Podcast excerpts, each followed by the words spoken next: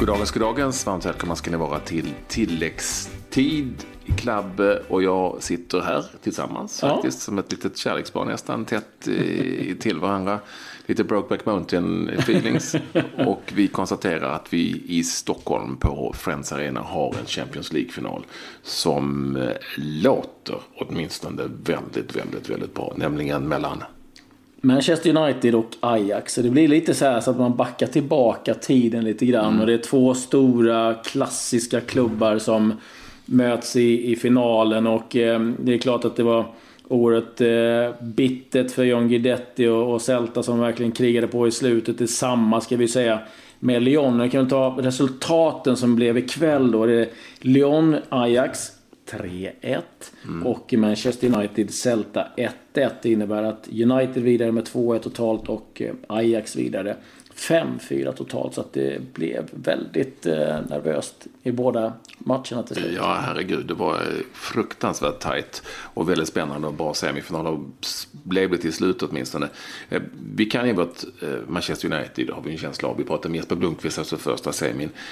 Det som, det som jag tycker är kanske mest spännande då inför den här eh, finalen. eh, Det är ju ändå detta nya unga eh, Ajax som är i sin första stora final på, jag vet inte hur många år det är. Ja, det är sedan 24 år. 95. Ja, det, det är en hel del år. Det är ett tag sedan. Eh, Och, och eh, alla pratar såklart som vanligt om den så kallade Ajax-modellen som i allra högsta grad lever kvar. Och med oss har vi ju faktiskt en före detta Ajax-spelare, nämligen Tobias Sana. Va- Varmt välkommen ska det vara till tilläggstid.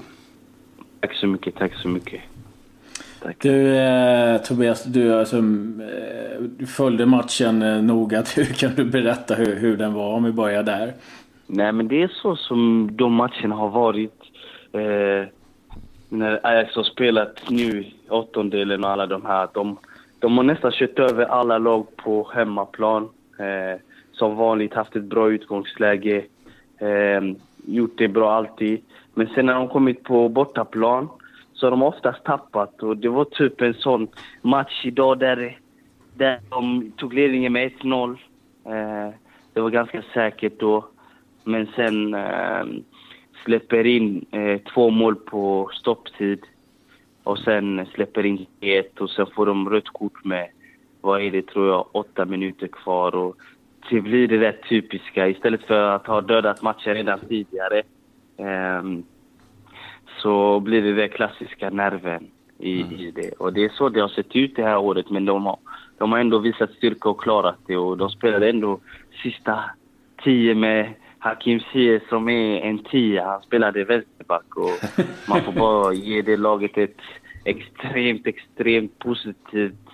Alltså de har gjort det enormt bra eh, och jag gläds enormt med en sån klubb som satsar så ungt och vill spela offensiv fotboll. Och det är ofta så. De, det är så de bygger sitt spel. De släpper in väldigt mycket mål, men de gör också mycket. Och det, det är kul att det, den fotbollen får gå framåt i Europa. Tobias Hakim som vänsterback är som du som mittback ungefär. Det är väl ungefär om man ska jämföra.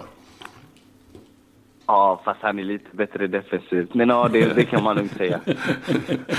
Hur många spelare i det här Ajax-laget eh, har du spelat med? Och jag... eh, Det är... Alltså just i truppen är det nästan kanske en 12-13 spelare. Men i startelvan så var det... Eh, så var det fy, fyra stycken. Lasse Schöne, kaptenen Klasi, vänsterbacken som fick rött kort och, och Fältman och sen Kenny Tete som kom in.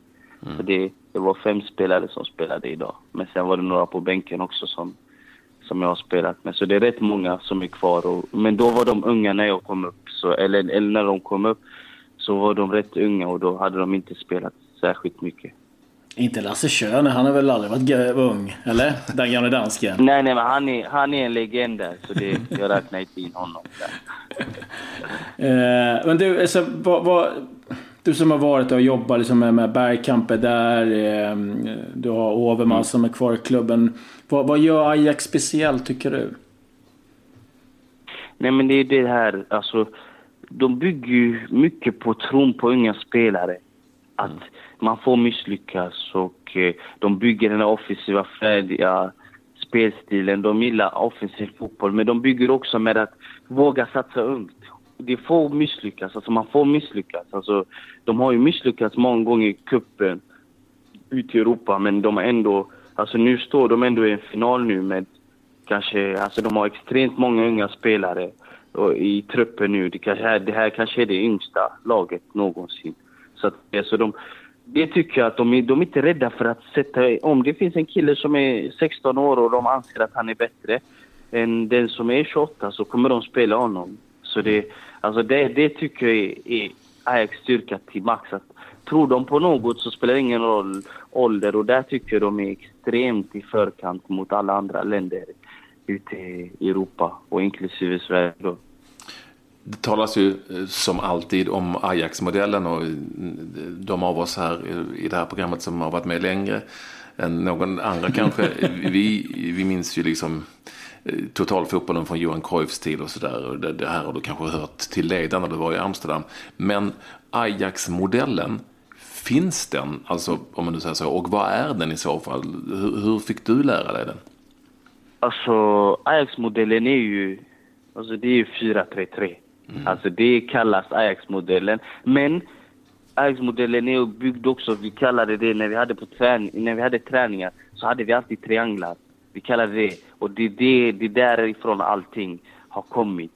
Alltså det, om du tänker det på hela plan, när du spelar 4-3-3 så blir det trianglar. Mm. Med vänsterback, in i mittfältare och vänsterytter.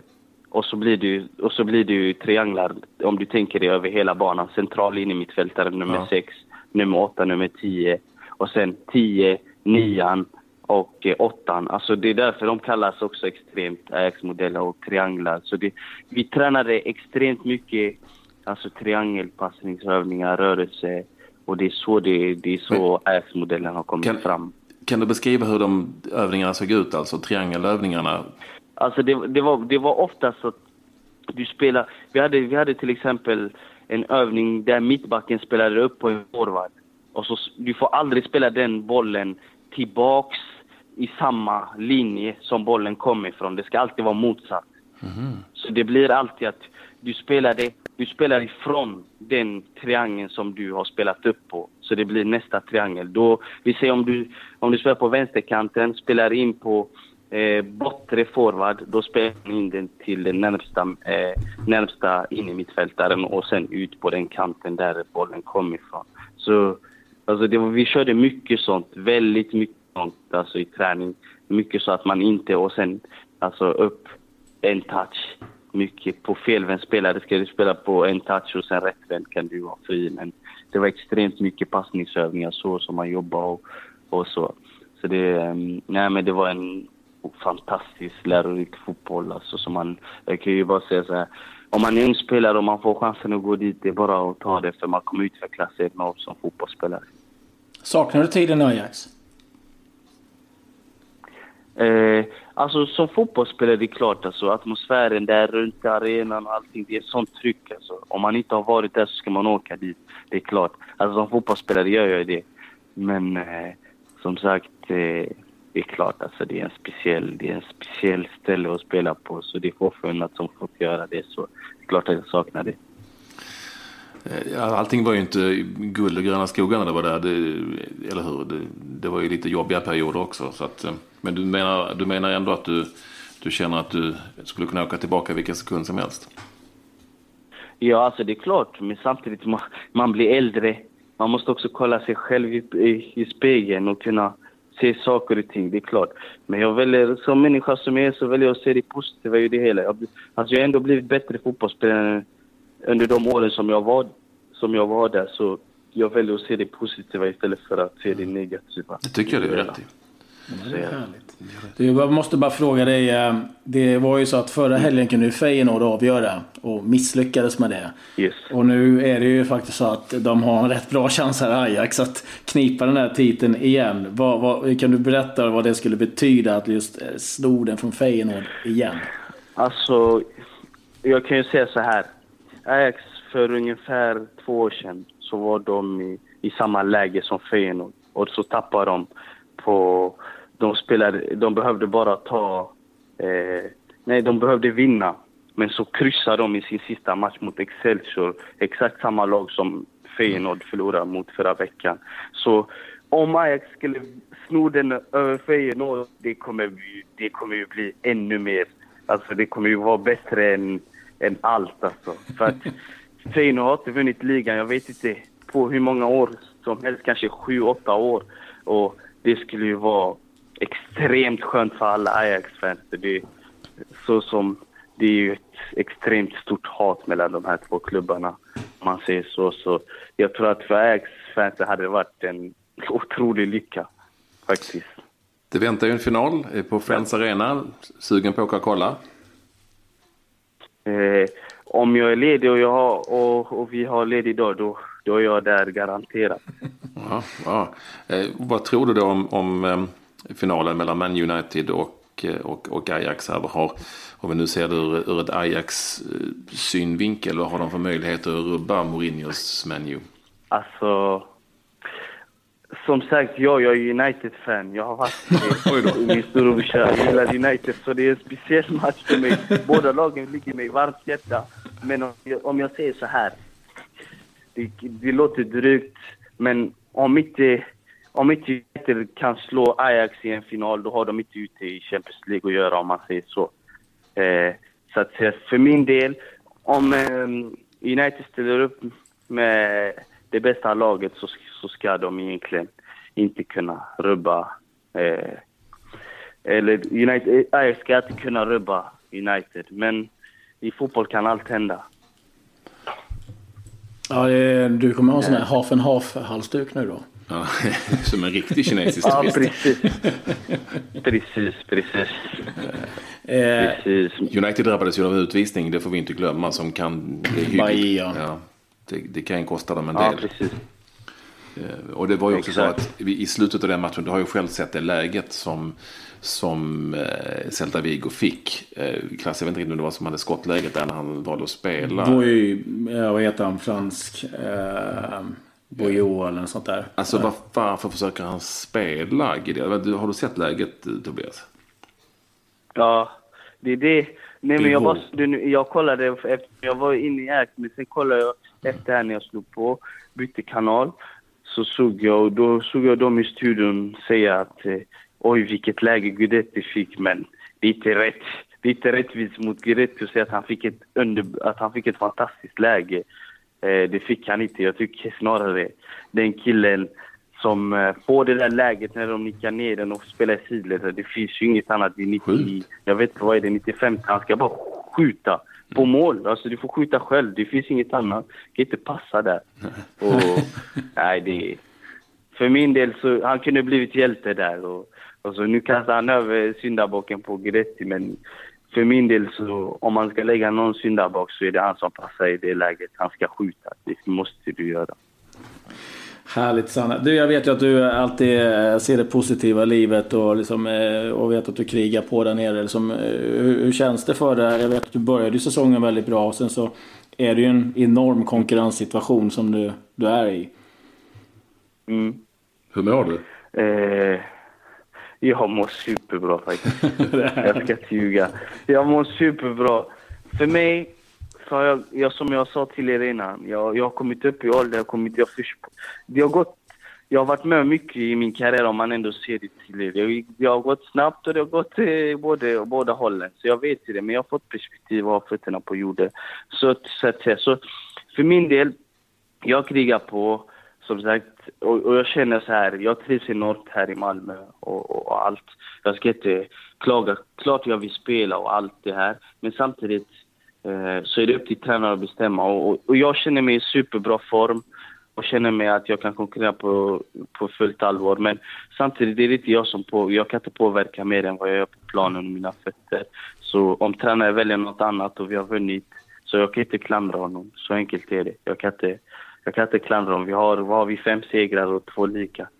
Så eh, det är bara att acceptera. När väl chansen kommer, då, då får jag ta den. Och då, då ska jag vara bofast igen. Du Sanna, du måste hjälpa mig här. Vi hamnar i diskussion med Pavel Sibitski eh, och Patrik och han. Och de säger att kebaben är helt mm. överlägsen i Malmö. Liksom, eh, vad, vad säger de? jämförelse med Jönköping. Nej, det, det är ju klart att den är helt överlägsen på Så bra är den väl inte va? I Malmö jämfört med Jönköping? Eller vad, vad, vad menar ja, du? Ja, eller vad, de säger att den är bäst i hela Sverige. Ja, världen. Nej, jag vet inte. Då de får åka till Angered istället och käka kebaben där den är klass i Göteborg. Så, ja, ja. Jag vet inte. Alla säger det, men om, både vi får åka till eh, Angered och käka kebab där istället så får du jämföra alltså, också. Det, det där är världsklass. Jag kan göra det, men i Jönköping kan Nej, man Nej, den är fantastisk. Kan man, kan man ja, Sanna, när du är kommer. Oj, oj, oj. Jag har aldrig men du hör ju jag själv. Nej, du, Sanna, du hör ju själv. Den, den är magisk. Den, jag lovar, den, den vinner allt. Är det så? Ja, ja, ja. Helt ja. överlägsen. Mm, det, det, vilket, vilket Ossiewicki intygade att så var inte fallet. eh, tack så jättemycket eh, Tobias för att du ville vara med oss. Eh, spring inte för mycket på Lilla torget. Ta nu när värmen kommer utan håll dig i skinnet. Eh, och så, och så eh, får vi se om vi ses på Friends då. Då får du ringa någon av dina polare där. Eh, och eh, ja, det... lösa biljetter helt enkelt. Lasse Körner fixar det. Mm. Ja, det, det där löser sig. Det är inga problem.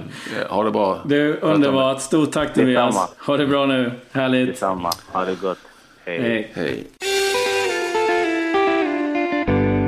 Resultat som vi bryr oss om. Tilläggstid eh, fortsätter att att eh, rapportera om vad då? Jo, ett resultat i Superettan, ett Göteborgsderby mellan Gais och Örgryte. Det var inte, eh, ja det var säkert fest, men eh, resultatet var ju... Nej, det var ingen målfest.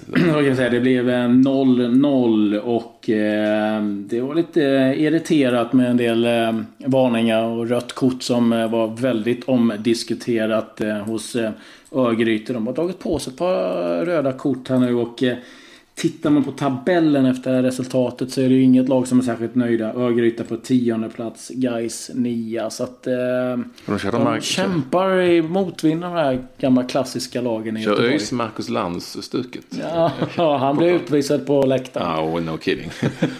Eh, vi ska också säga att igår hade vi med oss Stefan Schwarz. Det var ju fantastiskt kul. Och eh, då utlovade vi också eh, en utlottning av hans, han ska själv signera böckerna. Det har han inte gjort så det kommer ta en liten tid in av böckerna. Men vi har plockat ut fem stycken eh, vinnare här på Twitter efter att ha retweetat eh, tilläggstid. Så att ni vet och ni kan ni fortfarande kan ni fortsätta att göra så kanske ni vinner andra pris helt enkelt. Vilka är de fem vinnarna då Claes? Så när du har läst dem så ska jag förklara hur ni gör för att eh, få era böcker. Mm, det är eh, Daniel Fredriksson och eh, Twitteradress Danne Free. Det är Alexander Myran att Myran. Det är Marcus Kind, att eh, Marcus Kind. Lisa Sund, Sund-Lisa. Och Mia Olsson, Olsson eh, understreck. Mia. Och eh, stort grattis först och främst till er. Ja, det säger vi definitivt. Ni får signera Stefan Schwarz bok och ni skickar in era adressuppgifter till eh, mejladressen info at difficult difficult.se. Difficult som engelska för svår.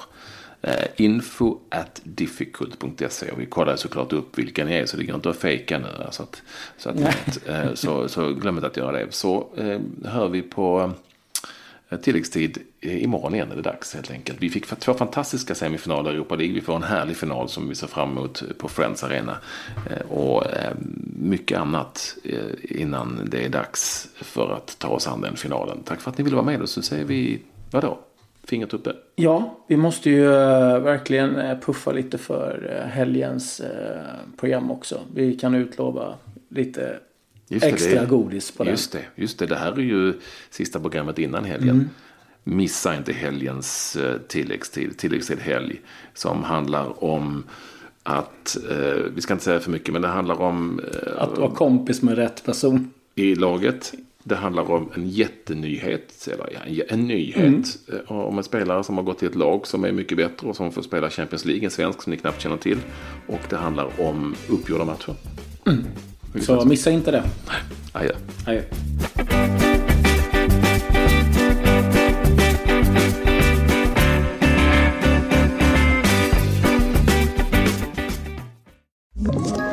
Ett poddtips från Podplay.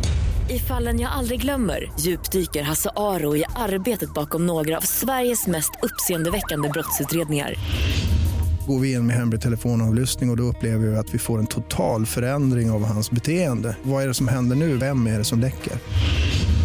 Och så säger han att jag är kriminell, jag har varit kriminell i hela mitt liv men att mörda ett barn, där går min gräns. Nya säsongen av Fallen jag aldrig glömmer på Podplay.